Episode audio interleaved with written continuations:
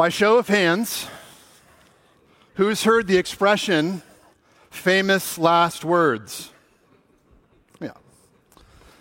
Yeah. It's an expression that is often used to express lack of faith in something. And the expression goes something like this Someone told me that 2022 was going to be the greatest year ever. Famous last words. Or they said that we get $1 million if the Detroit Lions went to the Super Bowl last year. Famous last words.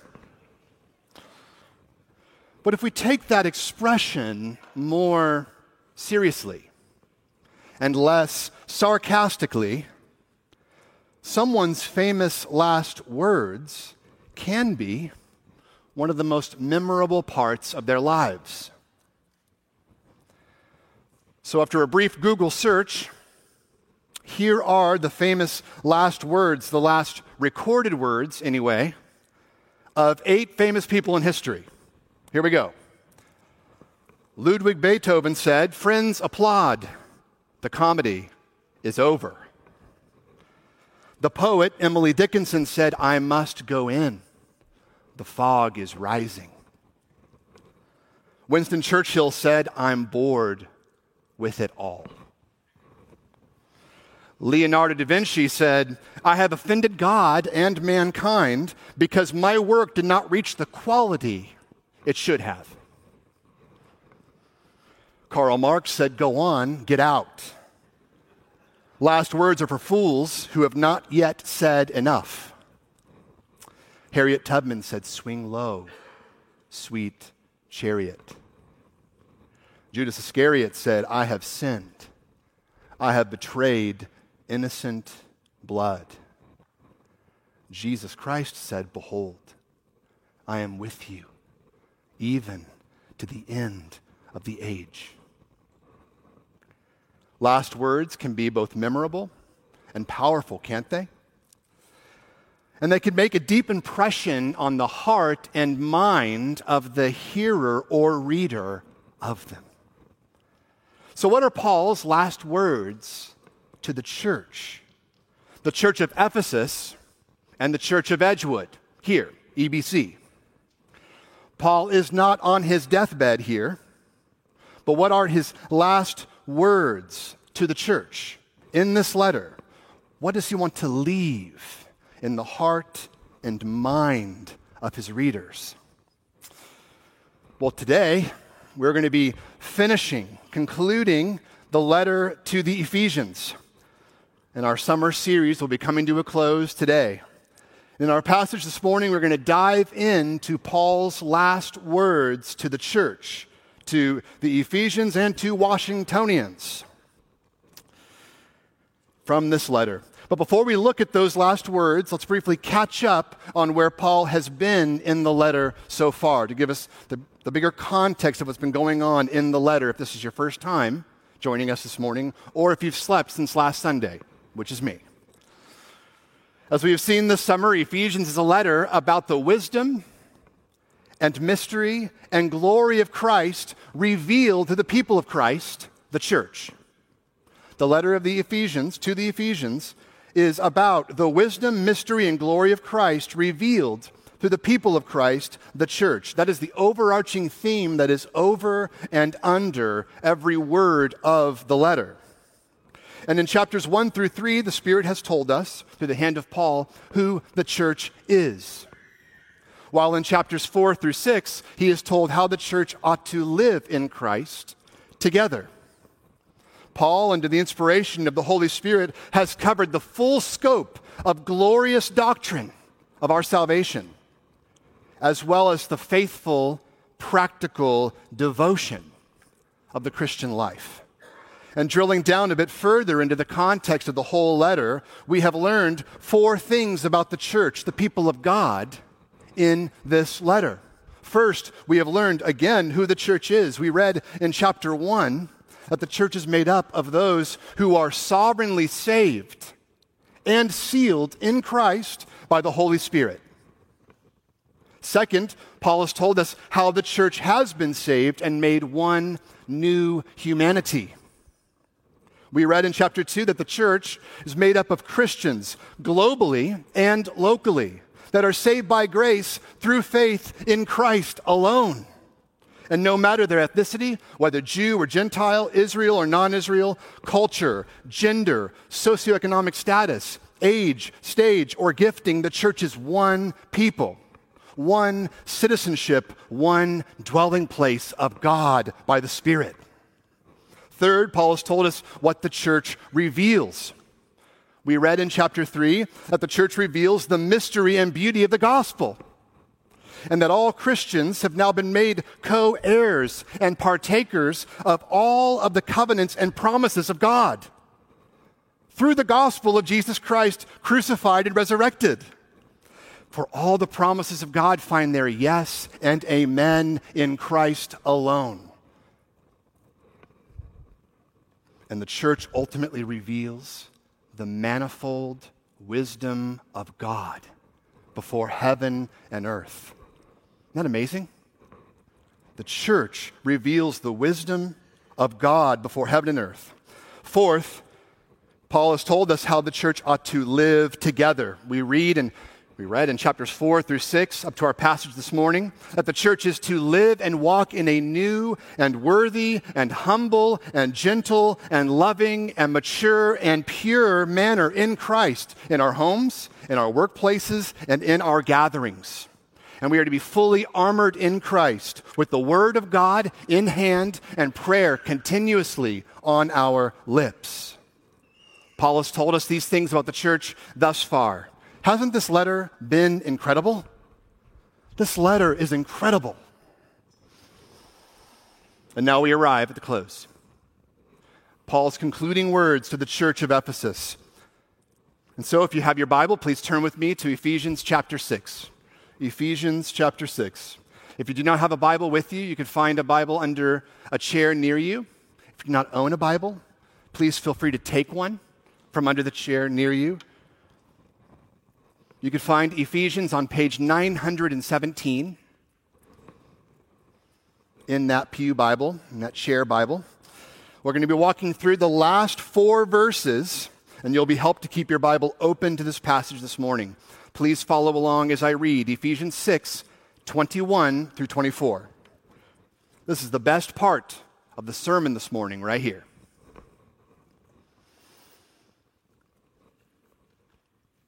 So that you also may know how I am and what I am doing, Tychicus, the beloved brother and faithful minister in the Lord, will tell you everything. I have sent him to you for this very purpose, that you may know how we are, and that he may encourage your hearts. Peace be to the brothers, and love with faith, from God the Father and the Lord Jesus Christ. Grace be with all who love our Lord Jesus Christ with love incorruptible. This is God's word to the church. Thanks be to God. Let's say that together. Thanks be to God. Amen. I'm going to pray and then we're going to dive into these four verses. Father, we ask now that you would speak to us from heaven through your living and active word. Lord, we ask that we would not just be informed by your word, but that we would be transformed by it and your spirit. And Lord, I ask that you would strengthen your imperfect and weak servant now to proclaim your word faithfully. Lord, we ask that hearts would be changed, that minds would be renewed, and that we would be more unified by the reading and blessing of your word today. And it's in the name of Christ that we pray. Amen. Amen. Well, to guide our time this morning, here's the big idea. Here's something for you to write down in your notes. It should be up here on the screen in just a moment. Here it is Be encouraged, and may the peace, love, and grace of Christ be with you all. Be encouraged, and may the peace, love, and grace of Christ be with you all. This is the summary of what Paul is saying here in these final verses. And unpacking this, our outline for this morning breaks down into two parts.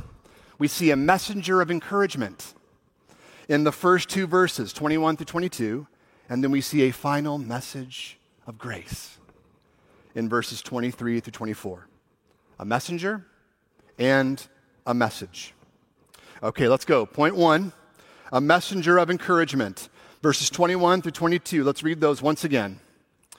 So that you also may know how I am and what I am doing. Tychicus, the beloved brother and faithful minister in the Lord, will tell you everything. I have sent him to you for this very purpose, that you may know how we are and that he may encourage your hearts.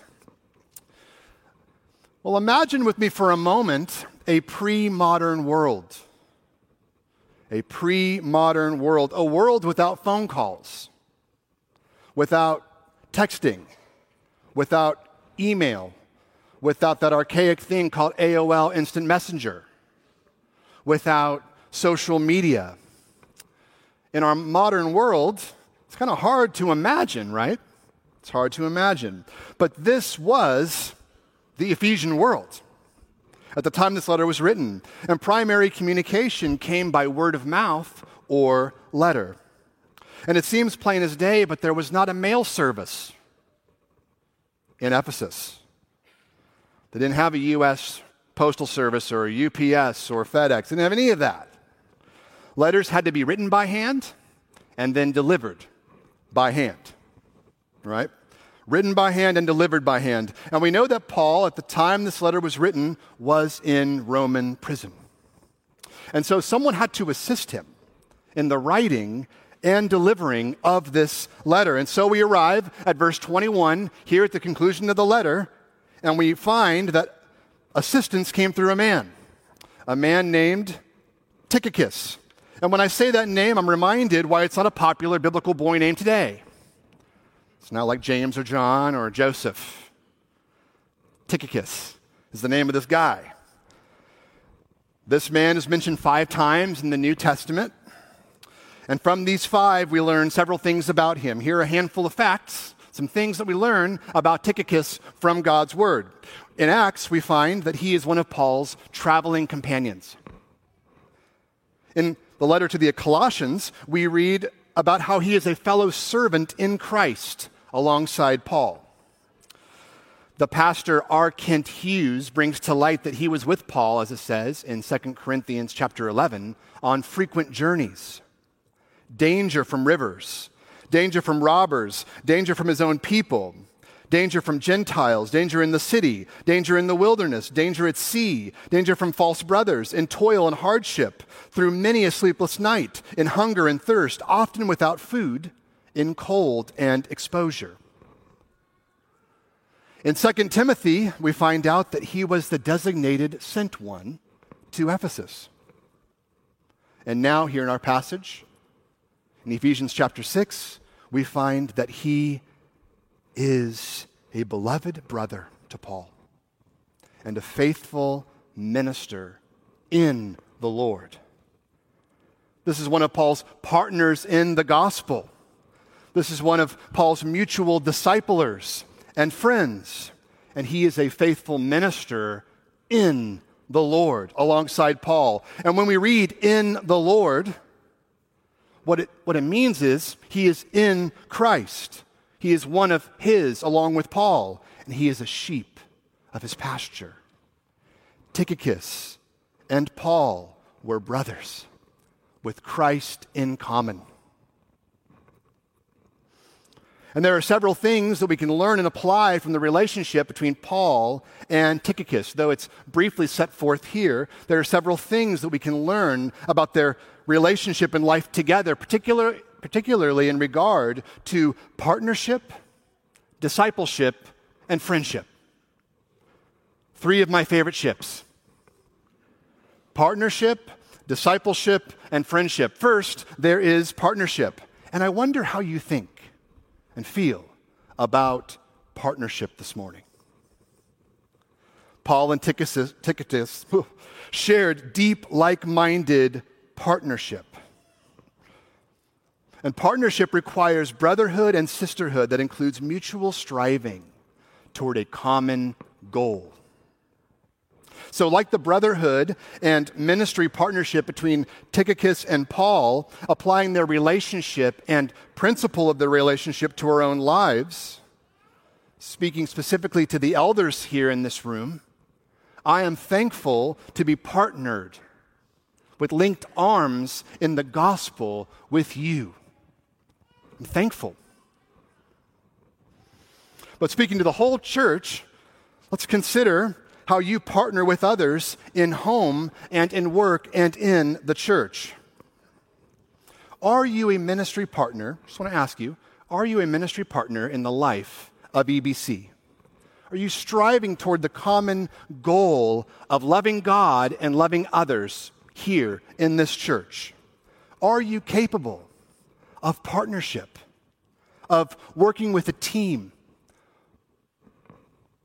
for the common goal and for the good of building up the body of Christ in like minded ministry?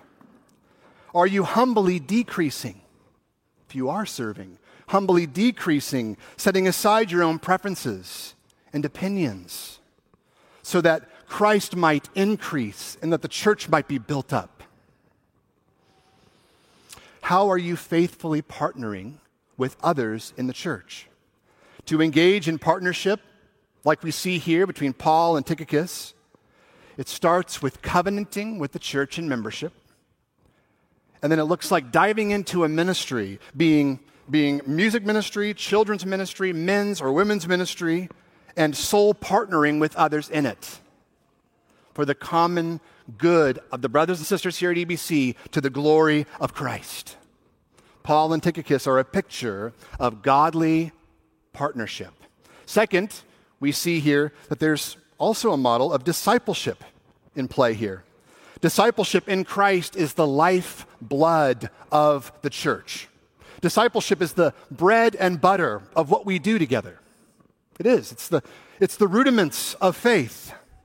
And here's a succinct definition of what discipleship is discipleship is simply walking with Christ and then helping others walk with him in the local church. Discipleship is walking with Christ and helping others walk with him in the context, in the life of the local church. Paul and his relationship with Tychicus is a model and a picture of mutual discipleship. Discipleship has looked many, in many ways in my own life. It's happened in small group ministry. It's happened through one on one lunches with guys for mutual encouragement to discuss things as simple and as great as finances, marriages, relationships, parenting, all the above. Discipleship has been an integral part of my marriage. I've received marriage counseling in the past, and marriage counseling at its root is a form of discipleship in the church. That's what it is, it's a form of discipleship. It's also looked like getting together under God's word like we are today. We are being discipled and discipling one another as we gather together, as we sing together, and as we pray together, even now. Discipleship comes in many, many forms. We do the work of mutual discipleship, as I said, now, as we gather, as the church. We do the work of mutual discipleship in care group ministries here in the church. We do the work of mutual discipleship in our men's and women's ministries.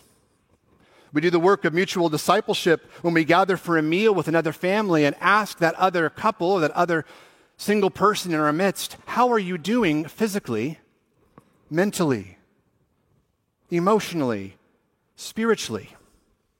And then take them to the Word of God in encouragement. And then it happens, discipleship happens when you open the Word with your children and with your wife in family worship, extending to them the Word. You are the chief discipler of your household. Are you taking that seriously? The work of discipleship happens when we are in a children's ministry class together and there's a teacher discipling children in the Word, and often in principle, children disciple the teacher. you can learn a lot from one another. The work of mutual discipleship happens when we get together with someone one on one, just open the word, or with a small group of two or three other guys to talk about theology, men or women, getting together with a small group, just talking about the word, theology, life, and encouraging one another, doing spiritual good to one another with our words, and not assuming that it's happening somewhere else in the church. We need to actively do this. So, who are you walking with? Who is your Paul? Who is your Tychicus? Who are you encouraging today in word and prayer and time? Consider the ways that you engage in discipleship here at EBC. A third, there's friendship. So we see Paul and Tychicus are a picture of godly friendship. Friendship is a good gift from God, isn't it? It's a good gift from God. The church father Augustine said this about friendship. I love this quote. Particularly when I am worn out by the upsets of the world, I cast myself without reservation on the love of those who are especially close to me. I know I can safely entrust my thoughts and considerations to those who are aflame with Christian love and have become faithful friends to me for I am entrusting them not to another human, but to God in whom they dwell and by whom they are who they are. Paul and Tychicus are a picture of godly friendship, similar to others that we see in Scripture, like Abraham and Lot, David and Jonathan, Daniel and Shadrach, Meshach, and Abednego. These are all examples of friendship that go deeper than mere mutual hobby, though hobbies are well and good to share in common with other Christians in the life of the church. But these relationships, these friendships go deeper because they're marked by mutual faith. Do you have friends like this? Do you have friends like this? Consider your friendships and consider how you engage others as a friend. Well, Paul and Tychicus are a model of partnership and discipleship and friendship. Three separate but often related things. And, brothers and sisters, if you structure your life around Christ, your life will be inevitably structured around the body of Christ, the church, and you will partner, you will disciple, and you will befriend others in the church with the Lord's help for your good to the glory of Christ. May we together seek godly partnership, godly discipleship, and godly friendship amongst one another here at EBC. Well, look with me at verse 22. I'm going to read it once again. I have sent him to you for this very purpose, that you may know how we are and that he may encourage your hearts.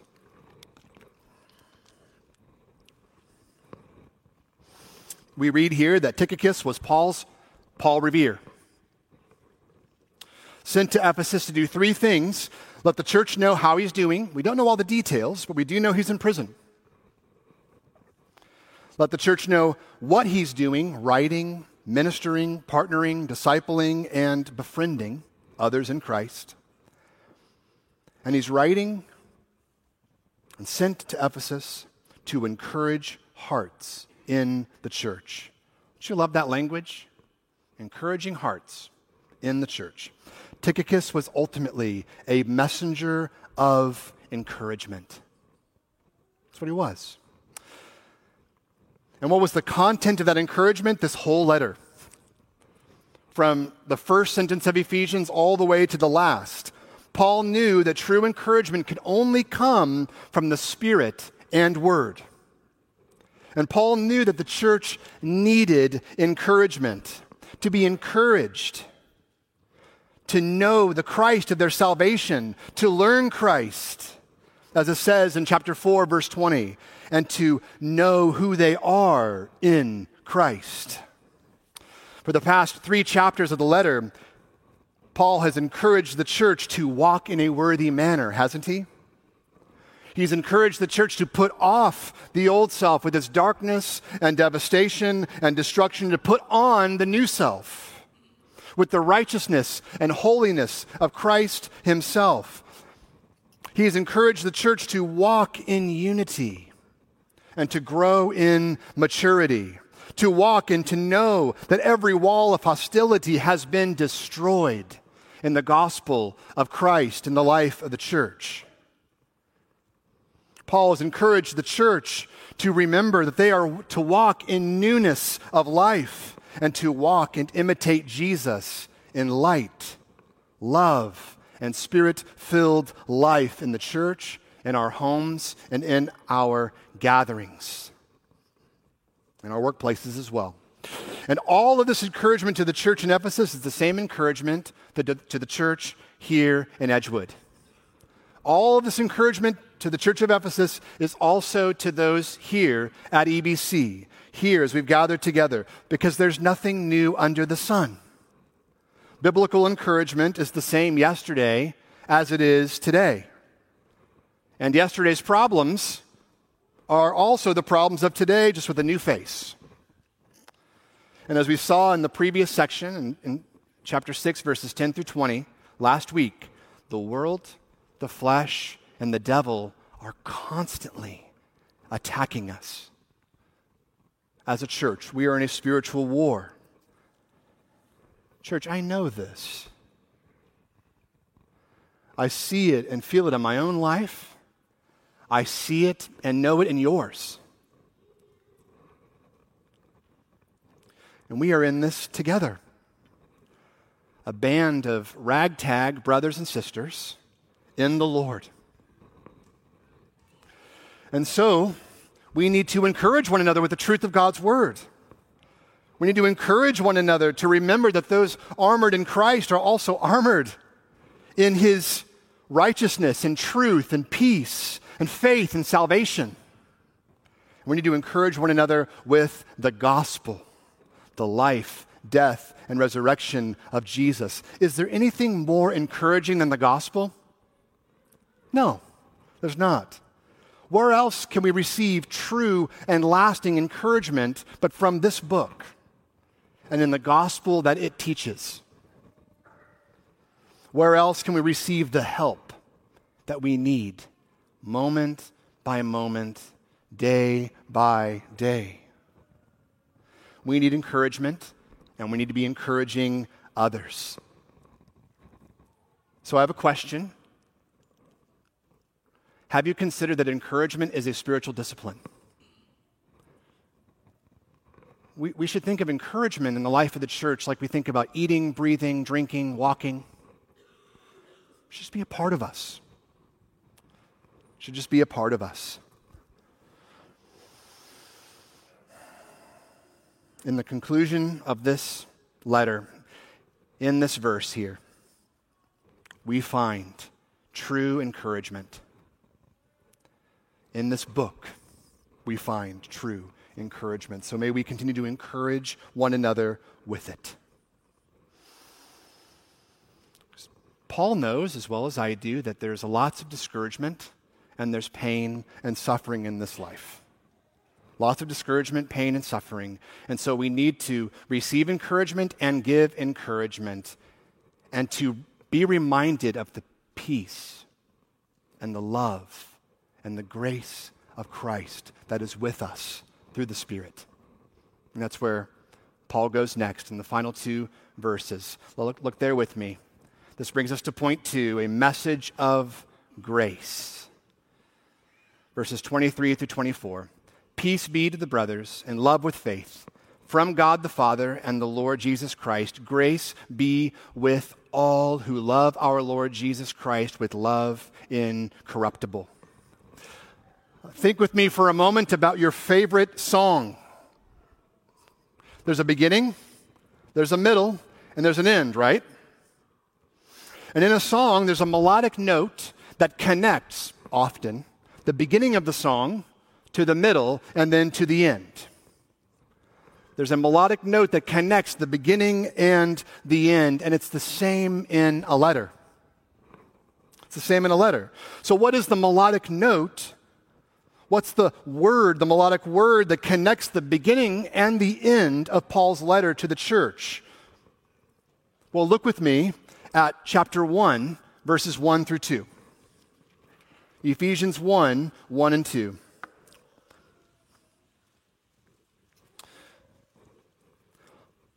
I'm going to read those verses. Paul, an apostle of Christ Jesus, by the will of God, to the saints who are in Ephesus and are faithful in Christ Jesus, grace to you and peace from God, our Father, and the Lord Jesus Christ. Now look back with me at our verses today, verses 23 and 24. We see peace and grace. Grace, particularly starting there commencing the last line of the letter in verse 24. Do you see that grace connection? The whole letter is a grace sandwich. Grace is the alpha and the omega of the letter. Grace makes up the bookends of the letter. And in these final two verses, grace is the focal point that connects the themes of peace and love in the church. This is not accident. This is not an accident. This is intentional. And similar to how Paul pulled all the themes from the letter together in that previous section, in that armor, that famous armor of God section, spiritual warfare section, in verses 10 through 20, here Paul is restating, reaffirming, re rehearsing, re highlighting two streams that lead into the ocean of God's grace. Two streams that lead into it and out of it.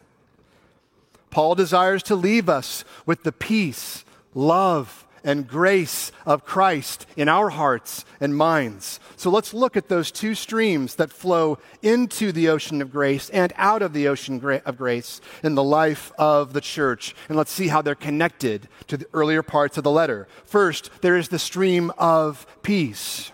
Peace weaves through the letter and flows out and in of grace to the church. Paul says there, verse 23 Peace be to the brothers and sisters should be included as well. That word in the Greek is adelphoi, includes both genders, brothers and sisters. Peace comes over and over again in this letter. Over and over again. In chapter 1, as we just read a moment ago, Paul starts the letter with grace and peace, right? From God our Father and the Lord Jesus Christ. And our natural dis- disposition is often to not be peaceful. So we need to be reminded that we need to receive peace. We need to receive the gift of peace from God the Father of our Lord Jesus Christ. In chapter 2, we read that Christ has knocked down all the walls of hostility amongst the people of God, and that he has made peace between Jew and Gentile in his cross and resurrection. Furthermore, in, in that chapter, we are told that Christ is our peace, he is our reconciliation. In chapter 4, we read that we are to walk together in a worthy manner, eager to maintain the unity of the Spirit in the what? Bond of peace. According to God, peace and unity go together in the life of the church. And it's that bond of peace that is created by the Spirit, is sustained by the Spirit, and maintained by the church, those indwelled by the Spirit. And that bond and stream of peace that we've seen in the letter leads into and out of an ocean of ever present grace in Christ here in the life of the church. In Matthew 5, Jesus said, Blessed are the peacemakers, for they will be called what? Children of God. A sure sign that you are indeed a child of God is if you are present and walking in peace and unity with God and with others in the church. Brothers and sisters, we are to strive for peace peace in our homes and peace in the church. So, how does peace characterize your life?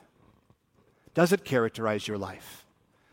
Does it characterize our life together? May the peace of Christ be with and fill us all. Second, we see there the stream of love.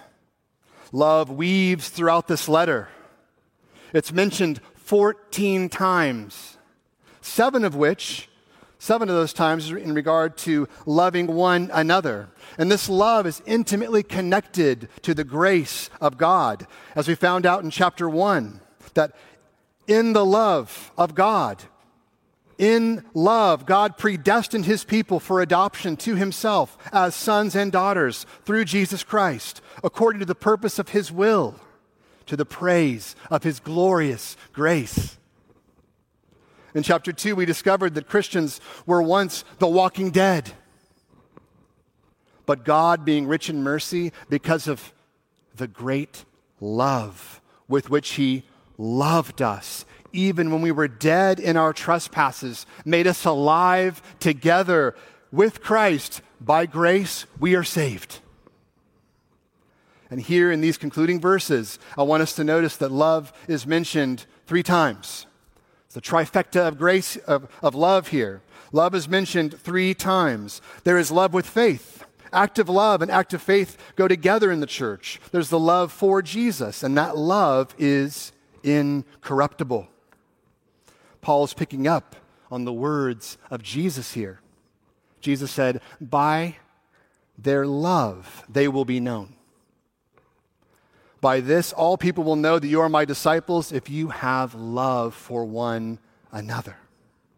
Jesus also said that we are to love God and love others. That is the greatest commandment. And as I mentioned in a sermon earlier, a message earlier in the series, but it bears repeating. EBC, we can be the most theologically literate people. We could be the most doctrinally sound and correct men and women in all of the region. We can be pro life, pro biblical marriage, pro biblical family, pro insert evangelical cause here.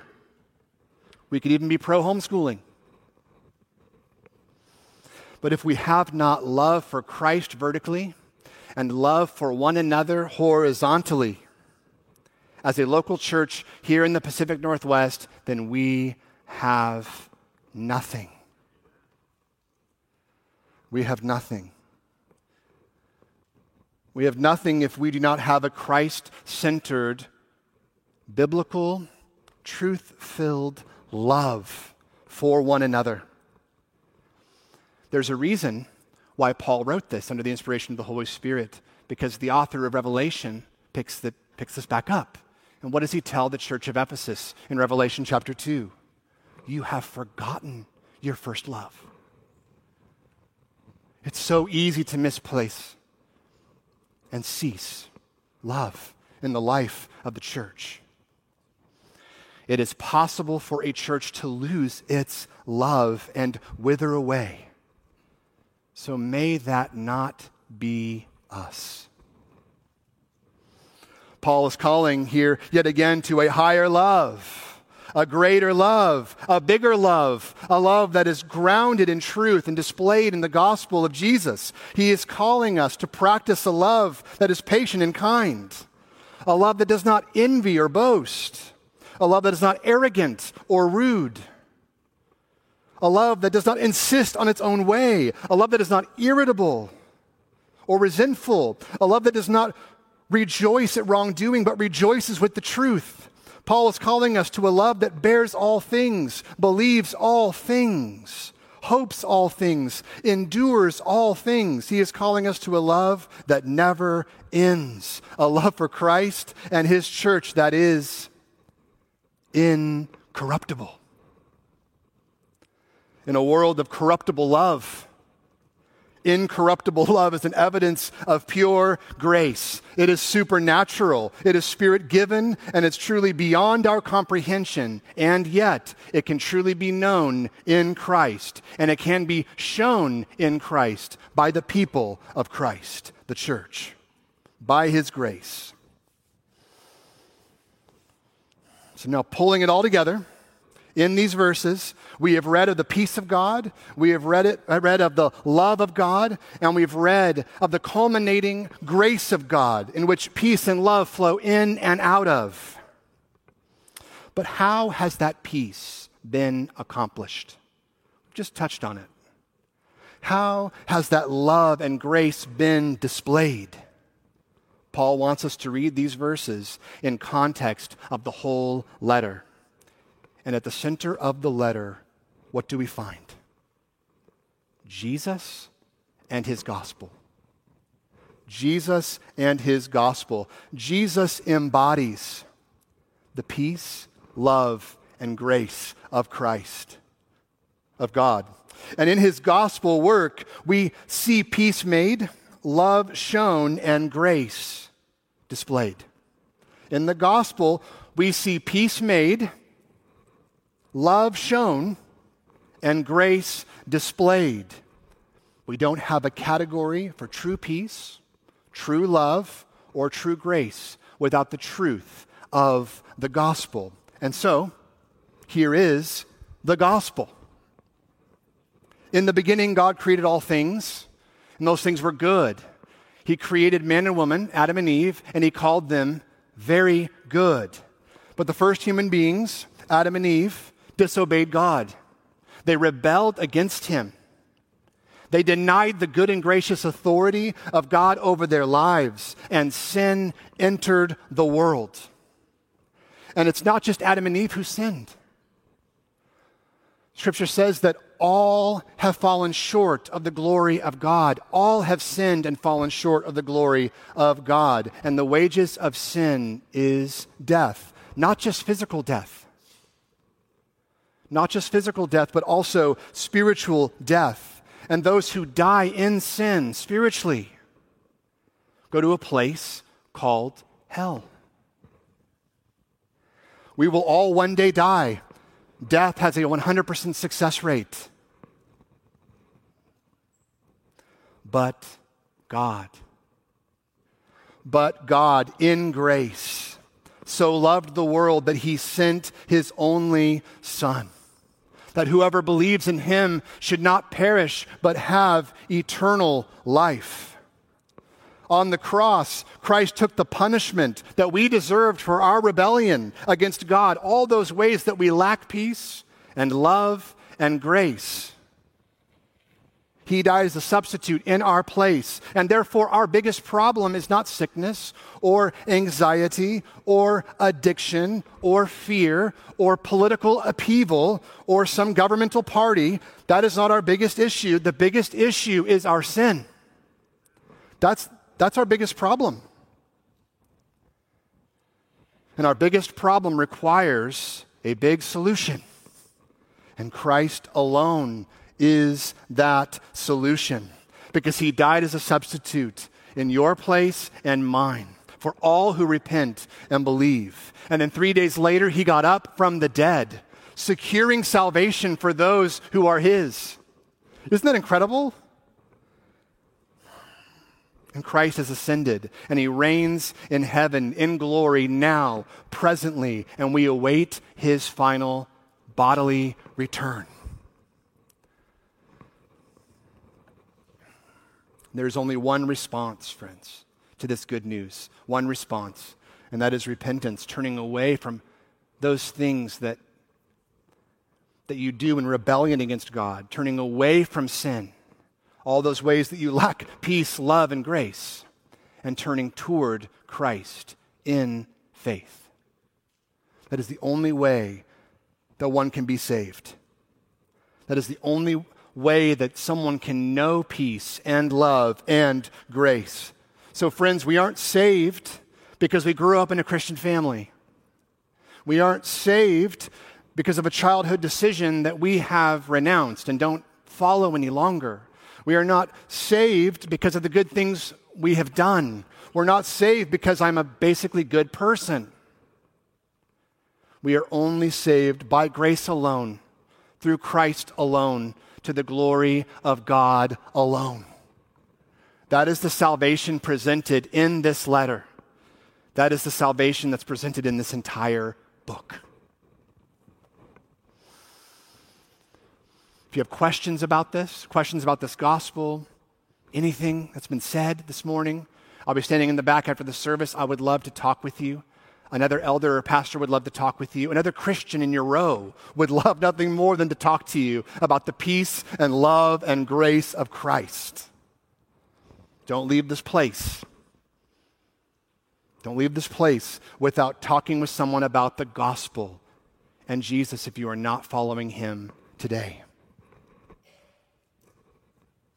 But, Christian, if you are living a life of ongoing faith, if you are living a life of ongoing repentance by grace,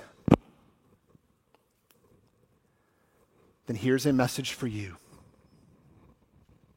Be encouraged, and may the peace, love, and grace of Christ be with you. That's Paul's final word to you. That's Paul's final word to us. Be encouraged, and may the peace, love, and grace of Christ be with us all. Well, we should close. At the beginning of our series in this letter, I asked a question. And that question was this Who am I? I encourage you to ask the same question Who am I? As we walked through the letter, we found that every Christian, every Christian in this room who believes upon Christ is blessed, chosen, predestined, adopted, redeemed, forgiven, united, righteous, holy, saved, and sealed in Christ. Every Christian in this room can say that. And every Christian in this room can say, because of who I am in Christ, by grace I can walk in a worthy manner, in new life, by word and spirit. But here at the close of the letter, I want to end with a slightly different question Who are we? Who are we? Brothers and sisters, if you are a member here at EBC, who are we? We are the church. We are the church, a fellowship of sufferers and sinners made saints by the blood of Jesus. We are the church the people of God who bear all those marks that we just mentioned. We are the church, a ragtag band of brothers and sisters, armored in Christ, walking through the swamp of this life. We are the church, with the Lord's help, a living and breathing community of God's peace and love and grace. We are, by the pure grace of Christ, the church, the manifold wisdom of God on display before heaven and earth. And this is all by grace. All of it. Brothers and sisters, we are the church. Let's pray.